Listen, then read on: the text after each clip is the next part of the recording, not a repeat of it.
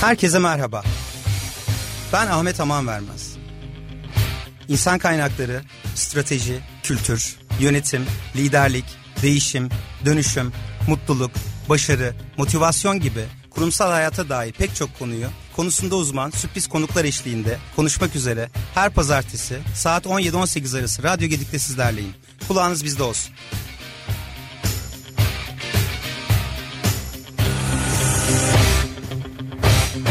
Kurumsal yönetim başlıyor.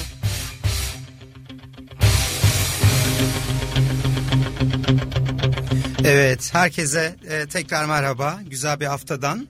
E, ben Ahmet Aman Vermez. Kurumsal yönetim programımızda bu hafta iş dünyası ve eğitim sektörü dinamikleri, e, Y kuşağının hemen ardından gümbür gümbür gelen Z kuşağı ve gençlerle değişim yönetmek üzerine konuşacağız. E, bu haftada çok e, değerli bir konuğum var. E, Şişli Meslek Yüksekokulu öğretim görevlisi ve kariyer merkezi müdürü. Aynı zamanda sevgili arkadaşım Melek İyigünlü. Melekciğim hoş geldin. Merhaba, hoş buldum Ahmetciğim. Ee, öncelikle çok teşekkür ederim. Bu güzel programda seninle birlikte burada olmaktan çok mutluyum. Karşılıklı asıl ben teşekkür ederim davetimi kabul ettiğin için. Şimdi ben biliyorum 10 parmağında e, 15 marifet olduğunu. Fakat tüm dinleyicilerimizin de bilmesini isterim. Ee, özellikle e, akademik kimliğinin yanı sıra e, profesyonel dış ticaret uzmanısın. E, bununla birlikte siyaset bilimcisin. E, ve bu siyaset bilimciliğini de e, doktoranla da taşlandırıyorsun. E, bu kapsamda e, en azından e, eğitim hayatından başlayarak kariyer yolculuğu nasıl başladı? Sohbetimize bununla başlayalım istersen. E, o kadar güzel tarif ettin ki teşekkürler. E, 1981 İzmir doğumluyum. E, en sevdiğim kısımla başladım. Evet. E, Hacettepe Üniversitesi Uluslararası İlişkiler bölümünde lisans eğitimimi tamamladım.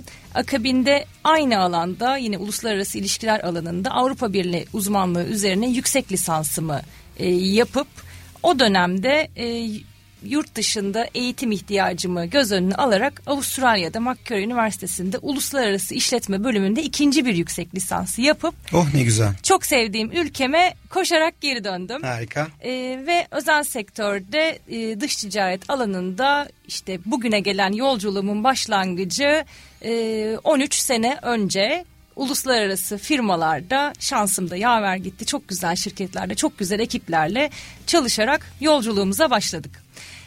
En son e, kariyerimin hala dış ticaret alanında devam ettiğini göz önüne alarak kurumsal hayattaki e, firmam bir Avusturya firmasıydı. Ondan önce yine yaklaşık 3 yıl İngiltere merkezi bir firmada görev aldım. Toplamda 6 senemi uluslararası e, merkezli firmalarda diğer 6 yılımı da yine küresel faaliyet gösteren yurt içi firmalarında e, tamamladım. Şu anda proje bazlı dış ticaret uzmanlığı yapıyorum. E, doktoramı çok sevdiğim e, siyaset bilimi alanında akademik hayatıma e, devam ediyorum siyaset bilimi üzerine. Aynı zamanda Şişli Meslek Yüksekokulu'nda telaffuz ettiğin gibi öğretim görevlisi ve kariyer merkezi müdürüyüm. E, profesyonel hayatta devam ederken kalbime eğitimle alakalı yani yaşam boyu eğitim. Hem eğitim almak hem de eğitim e, bir eğitimci olarak görev alma e, hayaliyle sevdasıyla bu yeni yolculuğa çıkma fikri düştü. Şu ana kadar da çok keyifli, çok mutlu devam ediyor. Hem eğitimci hem öğrenci olmak. Şahane. Aslında e, kurumsal hikayen 13 yıl önce başladı. Evet. E, hem profesyonel iş deneyimlerinle birlikte aynı zamanda e, sanıyorum ikinci, sanıyorum yine üçüncü, belki de bilmiyorum bir 10 yıl sonrasında tekrar böyle bir program yaptığımızda ya da e, sosyal hayatta 5. 6. üniversiteyi de başka alanlarda da e, marifetlerini arttıracağını tahmin ediyorum şimdiden. Hedefim Peki. bu yönde. Harika, çok güzel. E, hem iş hem teorik olarak da e, deneyimlerini de aktarıyorsun. E, şimdi sohbetimize e, başlamadan önce özellikle e, şimdi dün gibi 2019 yılı ilk e, yarı yıl çok kısa sürede bitti. Siyasetiyle, gündemiyle e, çok kalabalık bir gündemleri geride bıraktık. E, hem bir yöneticisin, hem bir eğitmensin, hem profesyonel deneyimleri olan iş dünyası hakkında yorum yapabilecek düzeyde deneyime sahip olan e, bir profesyonel olarak nasıl e, geride kalacak 2019 yılı? 2020'ye nasıl başlayacağız? Kısaca bunlardan bahsetmek istiyorum.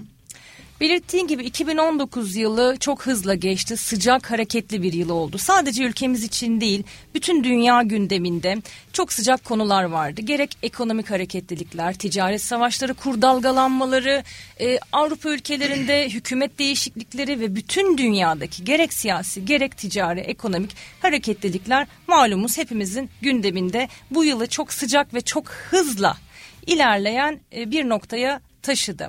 Tabii değişimler, dönüşümler kaçınılmaz. Önemli olan bu değişim, dönüşümlerin parçası olabilmek, bunları yönetebilmek, kendi içimizde dengeyi sağlayabilmek diye inanıyorum. Siyaset ve ticaret ikisini yin yang gibi görüyorum. Bunlar bir bütün. Yani birinin girdisi aynı zamanda diğerinin çıktısı olabiliyor. Eğitim, eğitimse kaçınılmaz. Eğitimin hem ürün çıktısı siyasetin ve ticaretin bir parçası hem de yine aynı şekilde e, siyasetin ve ticaretin çıktıları eğitimi, ülkedeki eğitim kalitesini yani karşılıklı birbirlerini etkileyen süreçler olarak e, yer almaktadır. Bunlar aslında bir puzzle'ın parçaları e, olarak da tarif edilebilir. Hepsi sonuçta bizim büyük resmimizi oluşturan e, çok kıymetli parçalar. 2019 yılı her parçanın birbirini ayrı ayrı etkilediği hızlı bir yıl. Önemli olan biz bu dönüşümün nasıl parçası olabiliriz, gelişimlere nasıl adapte olabiliriz ve süreçleri nasıl yönetebiliriz? Sanırım bugün de gündemimizde bunlar var. Evet harika. Ee, şimdi en azından bu e, başlığı özetleyecek olursak vermek istediğim mesaj e, evet dış dünya değişiyor. Ee, öncelikler değişiyor, mevcut statüko değişiyor, ee, bütün dünyada ülkeler değişiyor, bambaşka dinamikleri. Ee, bunu bir puzzle'ın parçası olarak düşündüğümüzde e, bu sonuçlar farklı e, bir noktaya dönüşmeyecek. Ta ki biz bunu puzzle olarak e, düşünmek yerine bir Lego olarak düşünürsek sanıyorum 2019'da biraz daha umutla e, geleceğe bakabiliriz. Ben hani bu şekilde özetlemek istiyorum. Senin kesinlikle, için de uygunsa. Kesinlikle çok haklısın. Ee, ve bu puzzle'ın parçaları aynı zamanda legolar. Ee, belirttiğin gibi de eğer parçalar şu anda elimizdeki parçaları e, memnun değilsek ya da değiştiremiyorsak yerlerini değiştirip yeni bir bütün elde edebiliriz. Aynen öyle. Aynı şartlar farklı sonuçları doğurmuyor ki yıllar öncesinde Einstein'ın dediği gibi delilik aynı şeyi tekrar tekrar yaparak farklı sonuç beklemek demiş. ve Aslında, artık buna hiç vaktimiz yok. Evet kesinlikle e, çok hızlı e, ve dünya hiç olmayacak kadar karmaşık bir hale geliyor bizim e, zeki olmak, güçlü olmak yerine bir değişime adapte olmamız gerekiyor. Şimdi gelelim evet dış dünya değişiyor dedik, global dünya e, değişiyor dedik. E, yavaş yavaş biraz daha aşağı inecek olursak iş dünyasında da bir değişimden bahsediyoruz. E, yine 13 yıl öncesinden bu yana neler değişiyor? Bu değişim sektöründe e, daha doğrusu sektör bu değişimden nasıl etkileniyor? Nasıl bir dönüşüm var iş dünyasında? E, bunlar hakkında da fikirlerini almak e, isterim. 13 sene önce geriye döndüğümüzde aslında çok uzun bir zaman dilimi gibi gelmese de kulağa teknolojik gelişmelere baktığımızda zamanın akış hızının, bilgi birikiminin, adaptasyon süreçlerimizin, ihtiyaçlarımızın çok hızla e, dönüştüğünü, değiştiğini görüyoruz. Zamanla yarışır haldeyiz çok klasik klişe kavramlar tekrar etmekten açıkçası e, çok da mutlu olmasam da hani teknolojik dönüşümler, inovasyon süreçleri, e, tabii ki adapte olmamız gereken ekonomik dalgalanmalar e, ve üzerinde sıkça konuşulan e, yerel ve uluslararası ekonomik krizler, siyasi alan bütün bunların hepsinin ayrı ayrı e, sektörlerimiz üzerinde kaçınılmaz etkileri var. Bilhassa da reel sektör üzerinde ve özellikle genç kuşakların en çok yönetiminde parçalısı olmalarını beklediğimiz dönüşümlerde bunlar. Ee, hem bir yönetici hem bir eğitmen olarak onları hızla bu süreçleri hazırlamamız gerektiğine inanıyorum. Adapte olmamız gerekiyor. Evet. Aslında şöyle e, özetleyebiliriz. E, çok güzel bir noktadan e, başladık. E, özellikle iş dünyasında geçmişten bu yana e, çok basit e, tarzda anlaşılır düzeyde e, farklılıklar var. Hep yıllar öncesine geriye dönüp baktığımızda ne yapıldığını odaklanıyorduk. Her şeyin bir planlamasını yapıyorduk. Her şeyi e, yönetmeye çalışıyorduk. E, günün sonunda e, ham madde proses çıktı olarak baktığımızda e, çıkmıyordu. Herhangi bir ürün çıkmıyordu ya da farklılaşmanın önemini bilmiyorduk. Evet. E, ne yapıldığına nasıl yapıldığı sorusu eklendi. E, dolayısıyla şimdi birazdan da daha derinlemesine bahsedeceğimiz özellikle 2000 yılından sonrasında neden yapıldığının görselleşmesi gerekiyor. Ki o farkın ya da karşı taraftan ne bekliyorsak e, bunun karşı tarafta görselleşmesi için e, ne yapıldığından ziyade nasıl yapıldığı ve bu yaptığımız şeyin e, başlamadan önce bunu neden yaptığımızı karşı tarafa anlatabiliyor olmamız gerekiyor. Çünkü dünya artık böyleydi. E, şimdi eskiden eski kuşaklara da baktığımızda birazdan geleceğiz onlara. E, sadece yapılması gerekenler vardı ve o talimatla verilirdi ve o onun üzerine çalışmalar yapılırdı. Şimdi bunu geliştirme zamanı. Şimdi bunu farklılaştırma zamanı.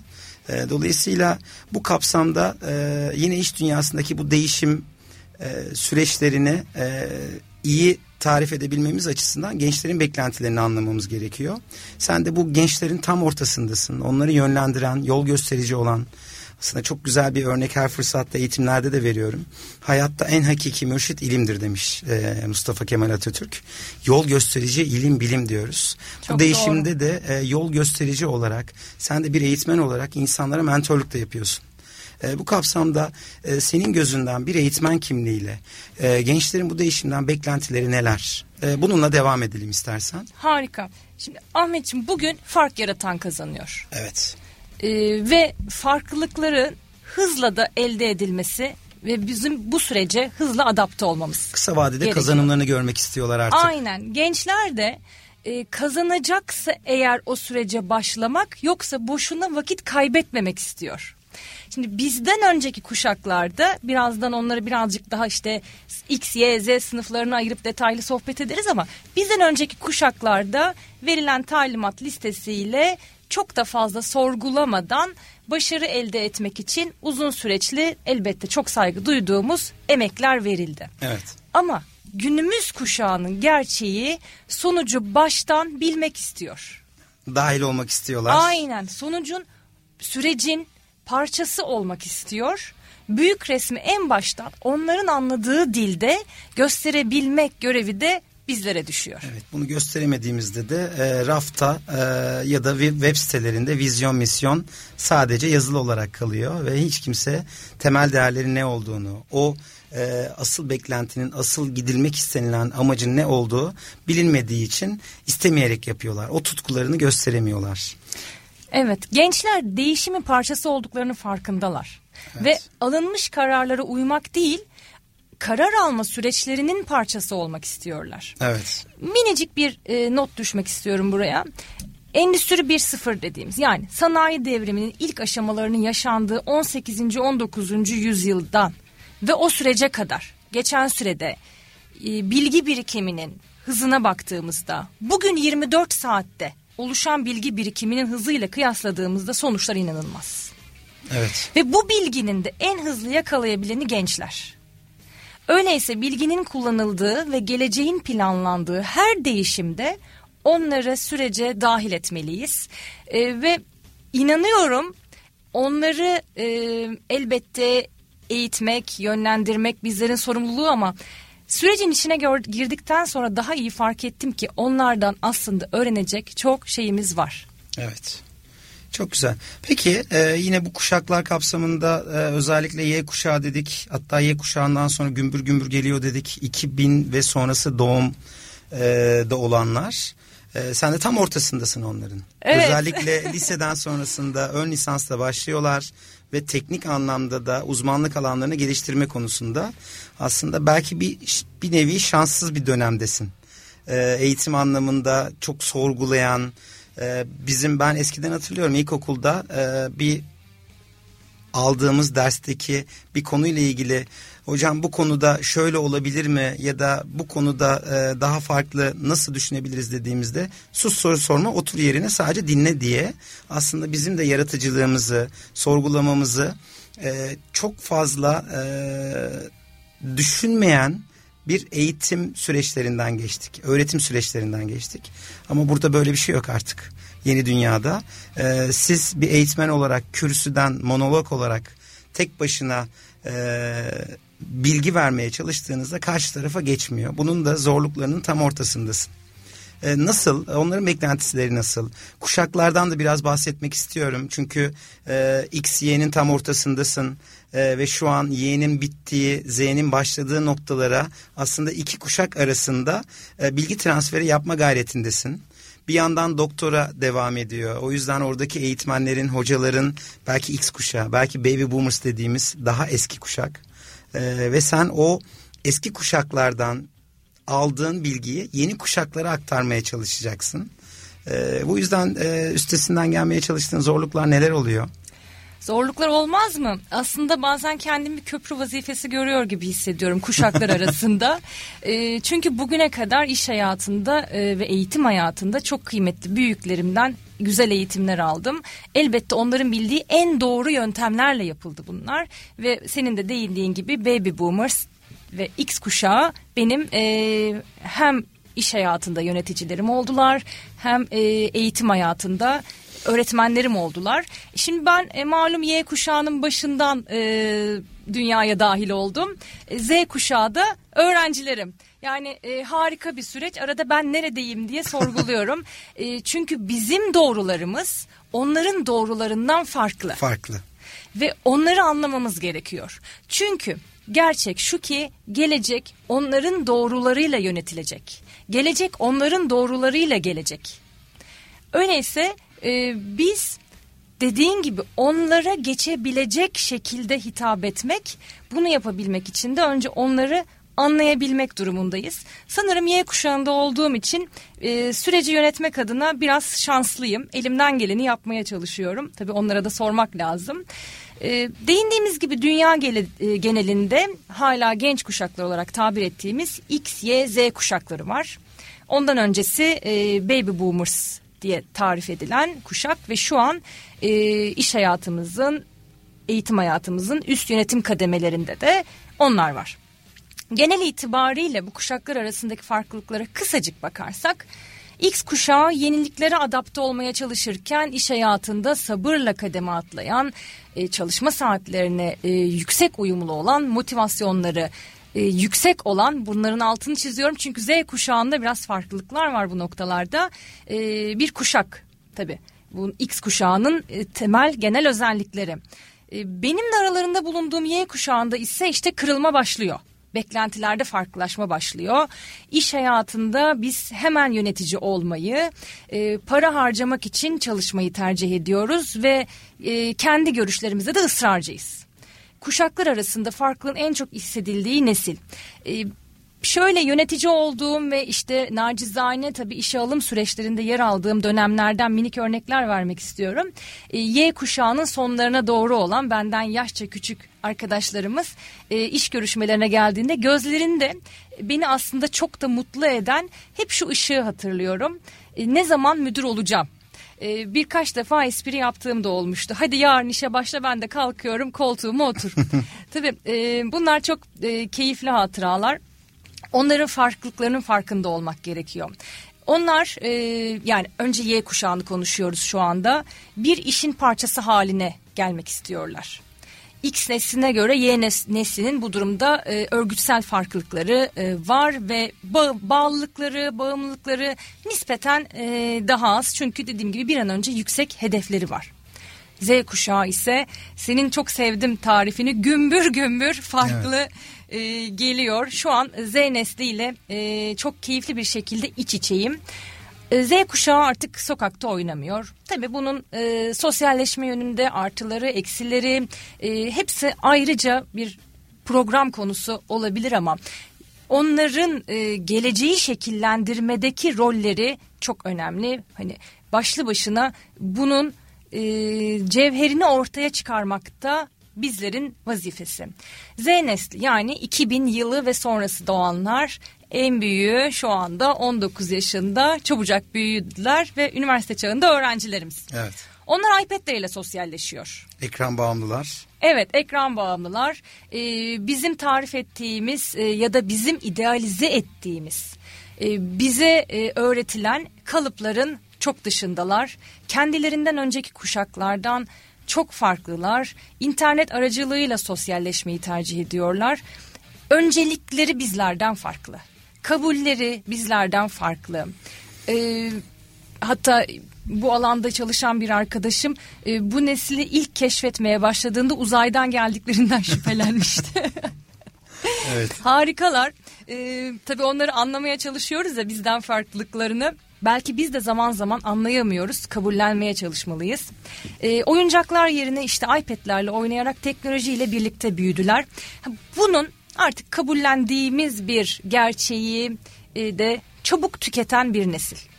Çabuk tüketen bir nesil dünyayı nasıl yönetecek? Evet. Bu da başlı başına bir başlık. Ee, birden fazla ile. Peki bunun bu teknolojiyle haşır neşir olmalarının en güzel tarafı ne? Nedir? Evet, birden fazla konu ile aynı anda ilgilenebiliyorlar. Bu multitasking dedikleri çok e, görevli e, iş disiplini tarzında mı? A- aynen, aynen öyle. Onlara hani e, daha geriye gittiğimizde işte çok da değil aslında 15-20 sene önce e, sırayla yapılan işler sıralaması e, ve beklentileri işte bu yol haritası artık değişti. E, Çok amaçlı görevler onları daha fazla mutlu ediyor. Aynı anda birden fazla e, ekran görüntüsüyle haşır neşir olurcasına aynı anda birden fazla işle konu ile ilgilenebilme yeteneklerinin e, geliştiği görülüyor. Örneğin gece yarısı kalkıp yani e, beklentilerimizin ötesinde gece yarısı uykusundan uyanıp e, daha ileride tabii bu Z nesli şu an büyüyor.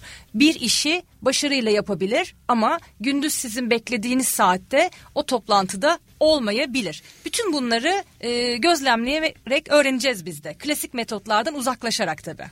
Peki aslında e, onların e, iş yapmaya hazır olduğu bir biyolojik e, saatte başlamak istiyorlar. evet aynen öyle. Canları ne zaman isterse alıyorlar, e, ne zaman istemezlerse almıyorlar ve kapatıyorlar kendilerini. Süpersin. Tam tarifiyle bu. Evet, e, şimdi ben de zorluk çekiyorum özellikle işe alımlarda ve eğitimlerde yine genç kuşaklar kapsamında. Üniversitelerde bizler de eğitimler veriyoruz.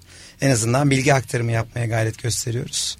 E, kurumsallaşmadır, işte küreselleşmedir, ekosistemdir, e, konjektüre baktığımızda yok inovasyon şart e, şeklinde bu kurumsal jargonları hiçbir şekilde istemiyorlar. E, çok net bir şekilde ne istiyorsun? Dikkatime, sana enerjimi e, neden vermeliyim diye direkt sorguluyorlar. İşe alımda ben defalarca şahit oldum. Fitness center'ınız var mı? Ee, PlayStation oynayabileceğimiz bir alan var mı? Öğle saatlerinde benim ilgime e, daha yükseğe çıkarabilecek aktiviteleriniz var mı? Ben 7-24 çalışacak mıyım? Ee, hatta bir örnek verdi e, yakın zamanda bir e, çözüm sürecine dahil olduğum bir çözüm ortağım. Bir genel müdür geliyor e, çalışma ortamına işte merhaba arkadaşlar işte sabah saatinde güne başladığında insanları motive etmek amacıyla o da o da geziyor CEO. Ee, ne haber nasılsın işte Melek diyor. İyiyim hocam takılıyoruz diyor CEO'ya. Şimdi e, bir yandan ben de flashback yapıyorum. Geçmişte CEO'lar geldiğindeki kendi çalışma stillerimize, çalışma disiplinimize bakıyoruz.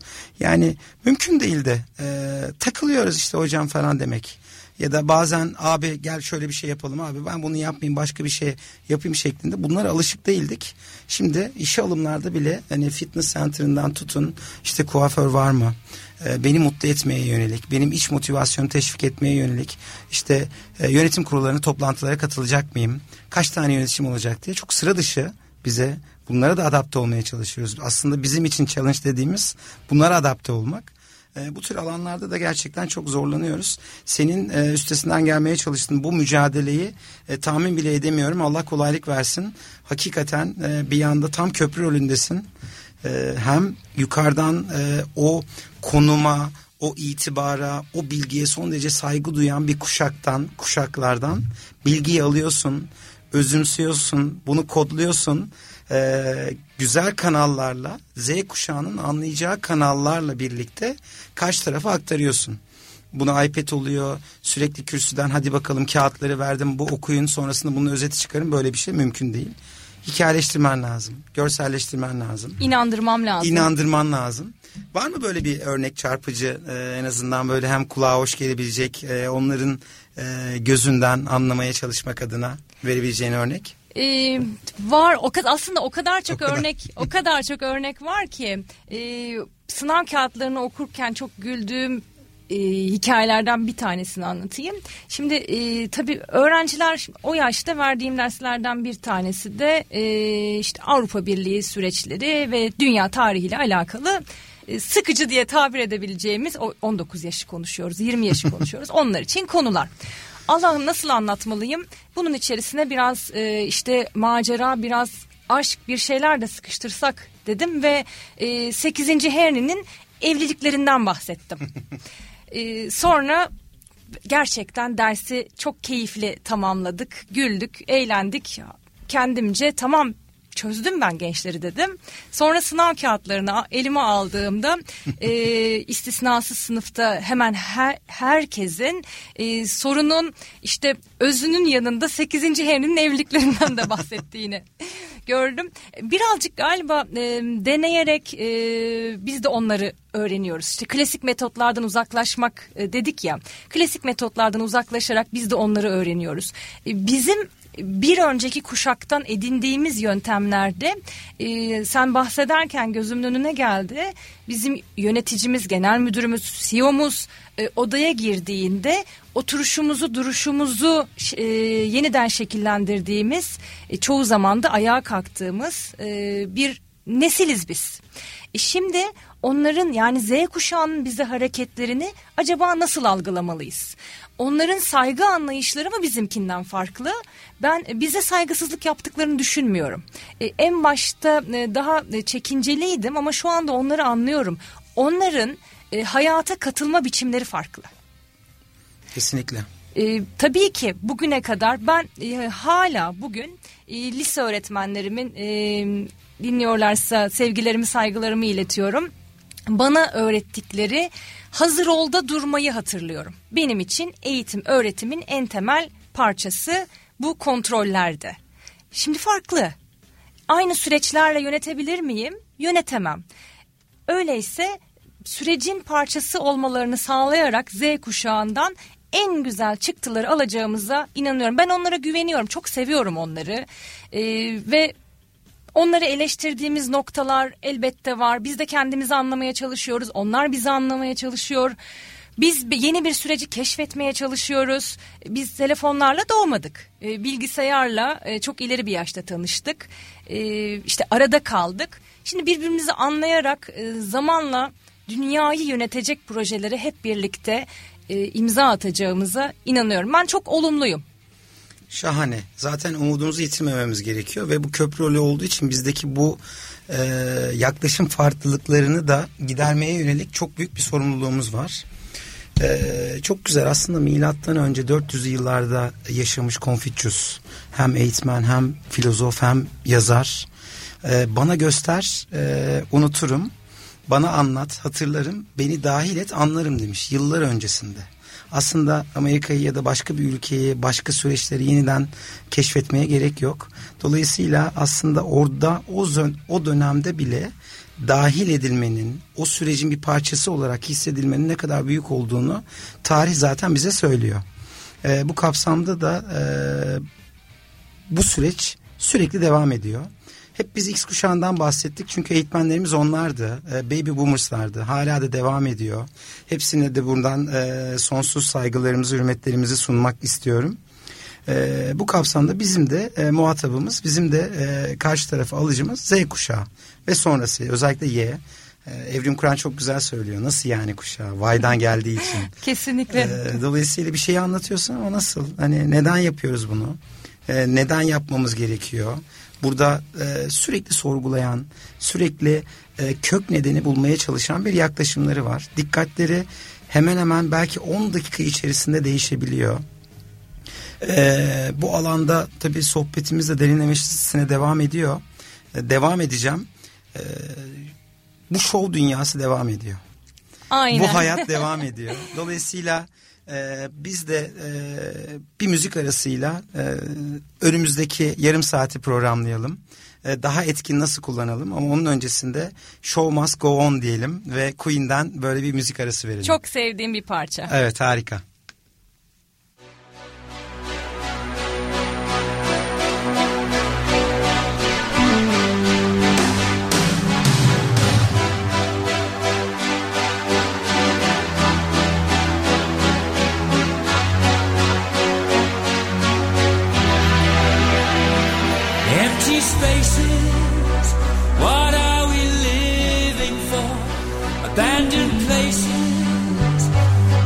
We know the score. On and on. Does anybody know what we are looking for? Another hero, another mindless crime behind the curtain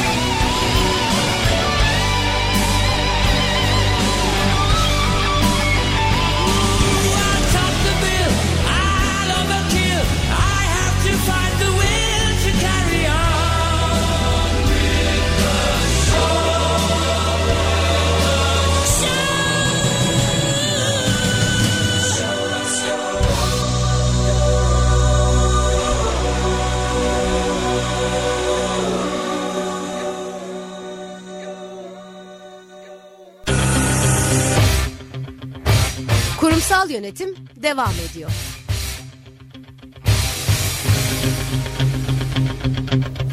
Evet, herkese tekrar merhaba.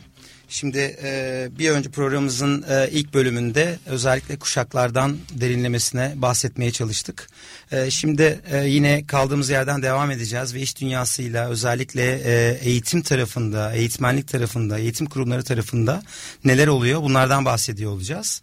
Onun öncesinde ben iş dünyasında bir istatistik paylaşmak istiyorum. Yakın zamanda yapılan bir araştırmada e, Y ve Z kuşağının toplamı %60'ı geçti. E, bu ne demek? Her beş kişiden üçü Y ve Z kuşağına ait. E, dolayısıyla bunun önemini mutlaka e, sorgulamamız gerekiyor ve bunların beklentilerini bizim amacımız neyse onlara faydalarını göstermeme, göstermeye çalışmamız gerekiyor.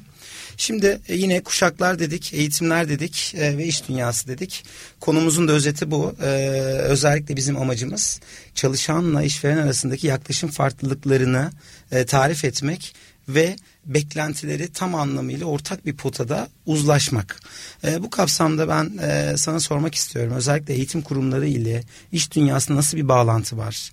E, bu alanda nelere dikkat etmemiz gerekiyor? Önümüzdeki en büyük engeller ne? E, tehlike olarak gördüğün senin öngörülerin var mı? Nelere dikkat etmemiz gerekiyor? Profesyonellerin, eğitmenlerin e, bu alanları da biraz bahsetmeni istiyorum. Ahmetciğim ben e, bu noktada büyük resmi okumaya çalışıyorum. Yani programın ilk yarısı değindiğimiz gibi özel sektördeki tecrübeler ile Z kuşağının eğitim hayatındaki beklentilerini bir araya getirmeye çalışıyorum.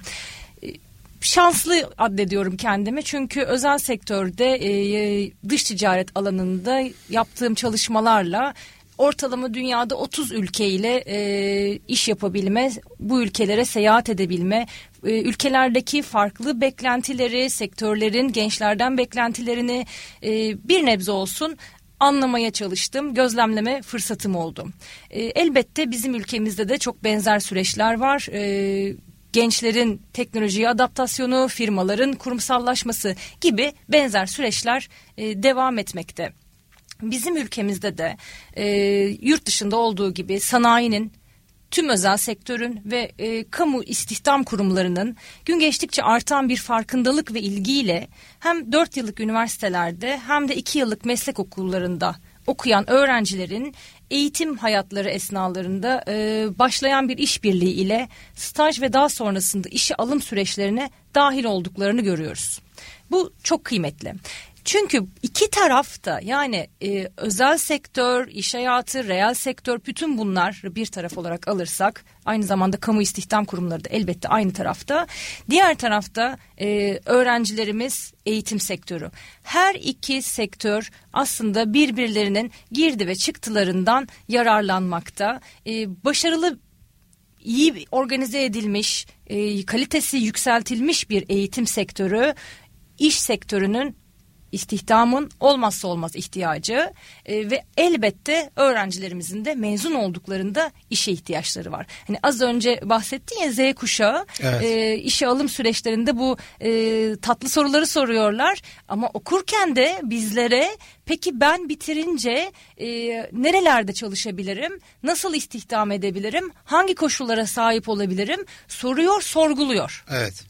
E, körü körüne okumuyor bu çocuklar. Tabii. Farkındalıkları yüksek e, ve e, bu bilinçle de sorularının ardı arkası kesilmiyor. Harika. Bu noktada e, altını çizmekte yarar var. E, eminim büyük çoğunlukla farkındalığımız var ama arttırmamızda da fayda var. Özellikle üniversitelerin kariyer merkezi birimleri öğrencilerinin kendi sektörlerinde işverenler ile buluşmalarını sağlayan önemli çalışmalar yürütmektedir. Bu noktada hem işverenlere hem de öğrencilere aradıklarını en kolay ve uygun yani aradıkları adayı en kolay ve uygun şekilde bulabilmek için bir köprü vazifesi gören üniversite kariyer merkezleri ile daha fazla bir araya gelmelerini tavsiye ediyorum. Hem öğrencilerimize eğitim hayatları esnasında hem de e, işverenlere e, daha fazla kariyer merkezleriyle bir araya gelmelerini öneriyorum. Ee, çok güzel aslında bunu da özetleyecek olursak bilenlerin başka bilenlere anlatması yerine ortak paydada bilenlerin bilmeyenlere aktarılması ve o bilginin transfer edilmesi konusunda çok fazla çaba sarf edilmesi gerektiğini söylüyorsun.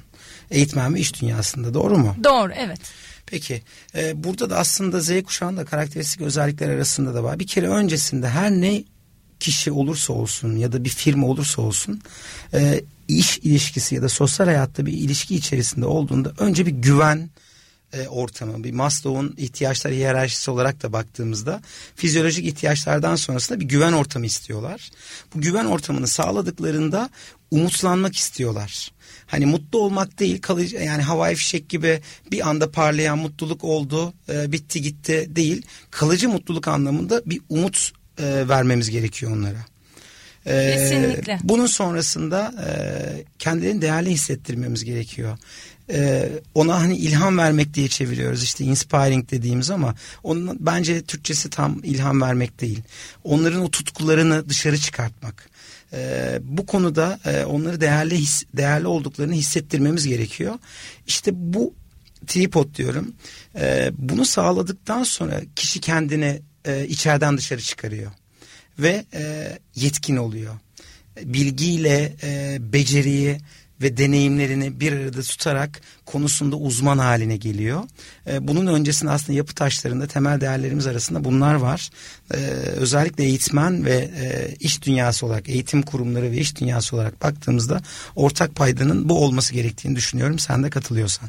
Kesinlikle katılıyorum. Ben bunu e, biraz da iki ayaklı bir süreç olarak değerlendiriyorum. Yani bu ilham kaynağı olma ya da esin kaynağı olma diye e, Türkçeleştirebiliriz belki.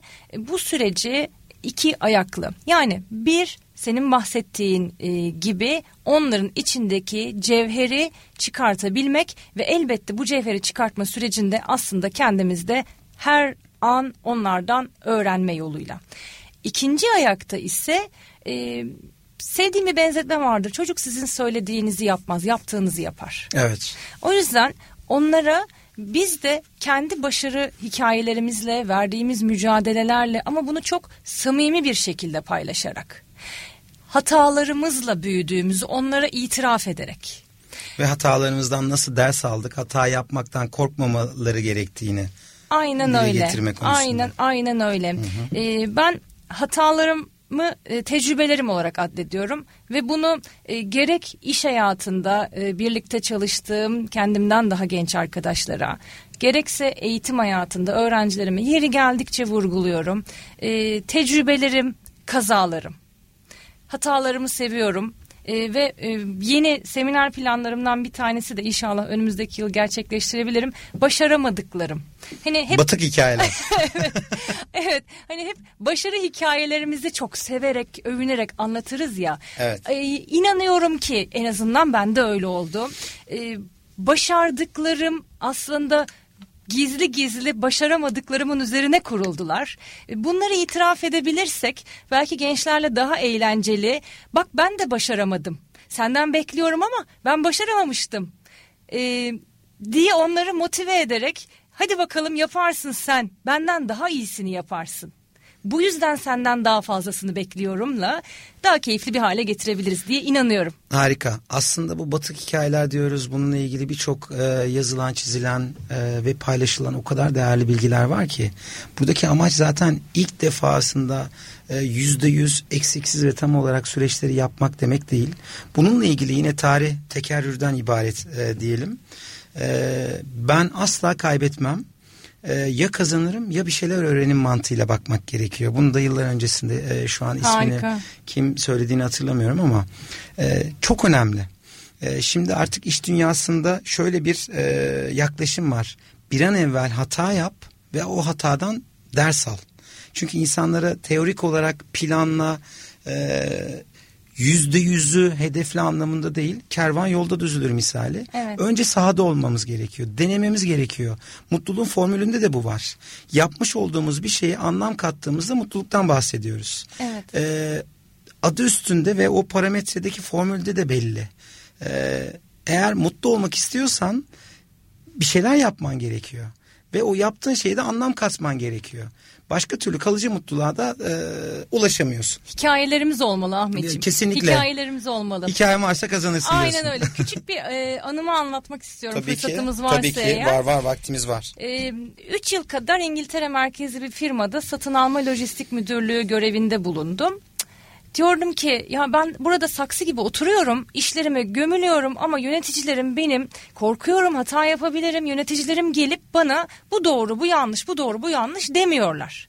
Beni hata yapmaktan alıkoymuyorlar, engellemiyorlar ve hata yapıyorum. Üzerinden yıllar geçtikten sonra şunu fark ettim. Ee, kağıt üzerinde yani hiç görmediğim e, işte bir tırı, kamyonu, konteyner yani bir taşıma aracını kağıt üzerinde çizerek e, kolaylıkla her ebatta e, işte kutuyu, paleti her neyse taşınacak olan ürünü üzerine yerleştirebildiğimi ve çok da az hata payıyla bunun e, sığdırılabildiği deneyimine ulaştığımı. Bunu sorduklarında bana bu deneyime nasıl ulaştın kağıt üzerinde ve genç yaşta e, çok büyük bir kazayla ulaştım. E, bir kere e, Türkiye'den İngiltere'ye yüklediğim tırın tamamı çöktü. Tır geri geldi ve ben sonra teker teker o kolileri cezalı olarak bir yönetici olmama rağmen kendime verdiğim ceza ile elle yükledim. O gün bugündür hatta espri yapıyorum hangi projeye başlasam e, çok iyi e, tır yüklerim e, diye çok güzel bir kaza oldu. Ben o kazadan çok şey öğrendim. Bravo. Yöneticilerim hiçbir şekilde beni düzeltmediler. Ama sonrasında o kazadan gerek kendime gerekse çalıştığım birime firmama e, büyük kazançlar elde ettim. Çok güzel. Ee, bunu yine uluslararası bir firma çok güzel bir e, uygulama başlattı. E, Fail Fast, Learn Fast diye.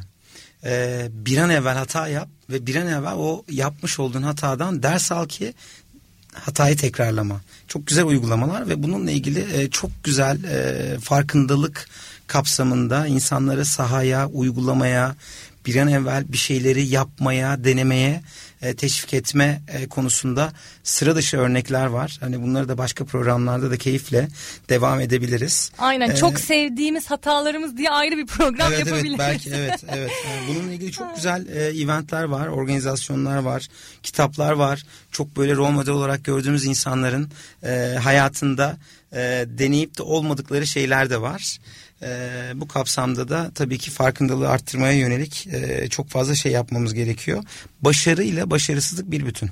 Kesinlikle. Finansçılarda, finansal okur yazarları, okur yazarlığı çok iyi olan insanların da hep böyle söyledikleri şeyler vardır. Karla zar, zarar kardeştir diye.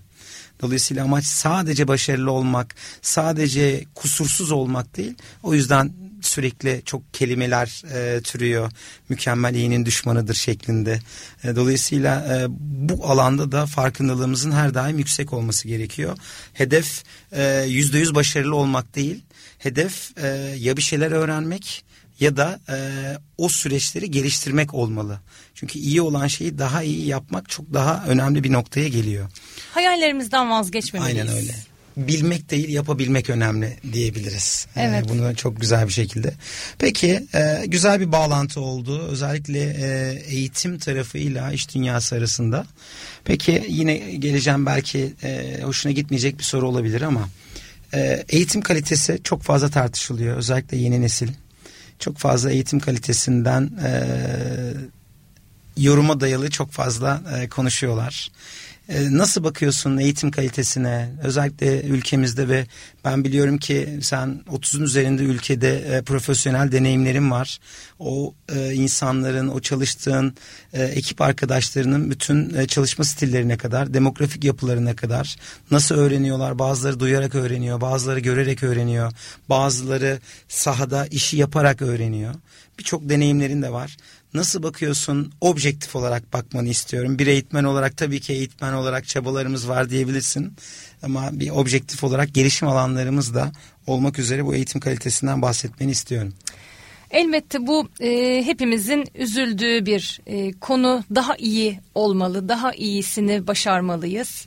E, objektif olarak bunu söylemek zorundayım. Biz eğitmenler elimizden geleni yapıyoruz. Öğrencilerimizin de ülkemizde eğitime ulaşabilmek adına değişen süreçlere hızlı adapte olmaya çalıştıklarını ki e, daha bu hafta sonu e, üniversiteye giriş sınavı iki basamaklı cumartesi pazar yapıldı. Öğrencilerimiz e, çok ter döktüler. Hiç kolay süreçler değil. E, ki ben de hala bir yerde şu an dördüncü kez üniversitesini okuyan ve her e, okulu kazanma süreçlerinde ter dökmüş e, bir öğrenciyim onları anlıyorum. Lakin ülkemizin e, her sektörünün ve dünyanın her alanında daha iyiye daha e, ileriye ulaşabilmesi için eğitim kalitemizin daha yüksek düzeye taşınması zorunluluğu zaten e, hem e, devletimizin hem bizlerin gündeminde. Peki bununla ilgili hani ülkemiz diyoruz ülkemizdeki eğitim durumları ile ilgili var mı böyle bir e, yapılan bir çalışma muhtemelen bunlarla ilgili araştırmaları da siz yakından takip ediyorsunuz. Tamam biz biliyoruz ama dünyada ne durumda eğitim seviyesi eğitim kalitesi? Tabii. Şimdi 2018 Ağustos ayı verileri var elimizde. En son Dünya Ekonomik Forumu Eğitim Kalitesi 2018 adında 137 ülkenin eğitim kalitesi üzerine bir rapor yayınladı. Oo, kaçıncıyız? Rapora göre Türkiye maalesef 137 ülke arasında 99. sırada yer aldık. Kötü bir sonuç. Evet, evet. Öğrencinin kendisi için doğru mesleğe yönlendirilip rehberlik edilmesi, genel bütçeden eğitime harcanan para ve akademik altyapı çalışmaları gibi ölçütlerden elde edilen sonuçlarda e, bu sıralamada İsviçre ilk sırada zirvede. E, toplam bütçe harcamasının yüzde otuzuna yakını çok büyük bir orandan bahsediyoruz. Eğitime ayıran Singapur ikinci sırada. E, listede üçüncü ve dördüncü sırayı da yine Avrupa ülkeleri e, yer alıyor. Burada Finlandiya'yı, Hollanda'yı üst sıralarda görüyoruz. Burada bizim 99. sırada yer almamız üzücü. Tabi buradaki kriterlerin tekrar altını çizmek gerekiyor. Sadece bütçe işi değil bu e, yönlendirme, rehberlik edilme ve akademik altyapı çalışmalarının hızlandırılması gerekiyor ki bu yönde de çalışmalar devam ediyor. Çok ilginç aslında bu çarpıcı örnekler. İsviçre diyorsun. Benim ilk e, böyle bir araştırma olduğunu söylediğinde aklıma ilk Japonya geldi. E, insanlara herhangi bir ne yapıldığından ziyade yaklaşık belli bir 3-4 sene davranış eğitimleri veriliyor. E, bunun dışında Filipinlerin eğitim alanlarında çok iyi olduğunu biliyorum. Ama bu tabii çok ilginç. E, bu alanda biz daha iyi nasıl olmamız gerektiği konusunda sadece eğitmenlerin değil, e, devleti de yönetenlerin, iş dünyasındaki o işveren yaklaşımlarının da e, bu sonucu daha iyi noktaya getirme konusunda e, özel görevler üstlenmesi gerektiğini e, düşünüyorum. Bunu da e, subliminal bir mesaj olarak vermeyi Çok e, doğru istiyorum. bir mesaj. Çok doğru bir mesaj. Peki e, yavaş yavaş programımızın sonuna geliyoruz. E, son bir beş dakikamız. E, ben tabii ki hazır seni yakalamışken hem iş dünyasında profesyonel yöneticilik şapkası e, hem akademik kariyer hem gerçekten e, konusunda uzmanlığın çok zor olduğu e, meslekler olarak bir siyaset bilimciliği. Bunun dışında dış ticaret uzmanlığı gibi gerçekten herkesin severek yapmak isteyeceği alanlar olmasa bile bu konularda varlığından söz ettiren bir deneyime sahipsin. Ee, zamanı nasıl planlıyorsun? Ee, genç arkadaşlarımıza tavsiye tembellik işi olabilir. Tavsiye deyince evet bunu bu dede biz bunları yapalım anlamında değil ama önerilerinle birlikte son olarak hem zaman nasıl planlıyorsun ve diğer arkadaşlarımıza, diğer eğitmenlerine, meslektaşlarına e, önerileri neler olabilir? Bununla e, programı kapatmak istiyorum. Çok teşekkür ederim güzel sözlerin için Ahmetciğim. Evet hepsi birbirinden farklı ve e, zorlu alanlar. Sevmek çok önemli. Önce sevmeliyiz Önce her şeyi. sevmeliyiz. Ne yaparsan Evet. yap aşkla yap. Ay- Evet. Aynen öyle. Bilgili olmaktan önce ilgili olmalıyız. Bravo. İlgili olduğumuz konularda eğitim alırsak e, bizim bilgimiz arttıkça başarımız da artacak ama önce ilgili olmalıyız. Meslek benim için hayatın anlamı. Evet çok klişe olabilir bu söz. Tabii ki hayatım sadece mesleklerden oluşmuyor ama okuduğum, düşündüğüm, ürettiğim zaman var olduğumu hissediyorum. Yani düşünüyorum öyleyse varım. Evet. Evet, Harika. e, iş hayatımı da özel hayatımı da aslında büyük resmin parçaları gibi oluşturdum. Yani uluslararası siyaset okudum, uluslararası ticaret yaptım. Bunların hepsi bir bütün. Öğrenciliğe dönerken aynı anda öğretmenliğe başladım. Çok istekli olduğunuzda şansın da gelip kapıyı çaldığına inanıyorum. Ve e, hiç bir kapıya nokta koyup kapatmadım. Aslında üst üste biriktirmeye çalışıyorum. Ve her yeni projede eskilerini devam ettirerek bilgi, tecrübe biriktirmeye çalışmayı hedefledim. Hani yine Sokrat'tan bir alıntı olacak ama kısacık bildiğim tek şey aslında hiçbir şey bilmediğim. Her yeni güne uyandığımda bugün yeni ne öğrenebilirim diye başlıyorum ve günün sonunda öğrendiğim şeyler beni mutlu ediyor. Hiçbir zaman sonu gelen bir süreç değil bu yol. Hiç tamam oldum ben diyemedim, diyemiyorum. Hep bir eksiğim olduğunu hissediyorum. Hep bir yeni hayalim, yeni projem var. Şimdi de yeni projeler peşindeyim. Ee, doktora eğitimle ticari yöneticilik te- tecrübelerimi birleştirerek kullanabileceğim yeni projeler arzu ediyorum. Ki e, işte az önce bahsettik en büyük tecrübelerimiz kazalarımız bunun da verdiği güçle e, eğitimlerin dışında hayatın içinde de öğrenerek e, derslerde öğrencilerimle iş hayatımda proje ürettiğimiz yol arkadaşlarımızla bunları paylaşarak e, herhalde e, biz kadınlar multitasking e, yaratıkları diyerek pozitif bir ayrımcılık yapmak istiyorum. Biz çoklu görev almayı seviyoruz. E, belki de iyi yapıyoruz bu işi. Aynı anda birçok vazifeyi üstlenebiliyoruz. Ee, şöyle anlar hayal edelim. Aynı anda e, bilgisayar açık, kulağıma sıkıştırılmış bir telefon, tencerede e, yemek ile Kucağında çocuk. Aynen hepsi bir arada keyifle götürebiliyoruz biz bunları. Ee, bizim için eğlenceli, sevgi dolu olan e, her şey yorulmadan başarılabiliyor. Gençlere tavsiyem de sevdiğiniz işi yapın. Hedefiniz önce mutlu olmak olsun. Mutlu olduğunuz, mutlu olacağınız hayallerinden, hayallerinizden asla vazgeçmeyin. Ee, unutmayın sizlere bir şeyler anlatan büyüklerin de zorlu yol hikayeleri, yol kazaları e, var. Yeter ki vazgeçmeyelim. Bunların hepsine deneyim diyoruz. Aslında çok güzel hani Descartes'in e, işte Fransız filozof bizim de hala kulaklarımızda. İşte düşünüyorum o halde varım. Aslında bu da yetmiyor artık yeni dünyada. Ee, sadece düşünmek yetmiyor. Bunu aksiyona almak. Ee, bunu ne yazık ki çok kulakları çınlasın. Selin diye eskiden bir iş arkadaşım vardı.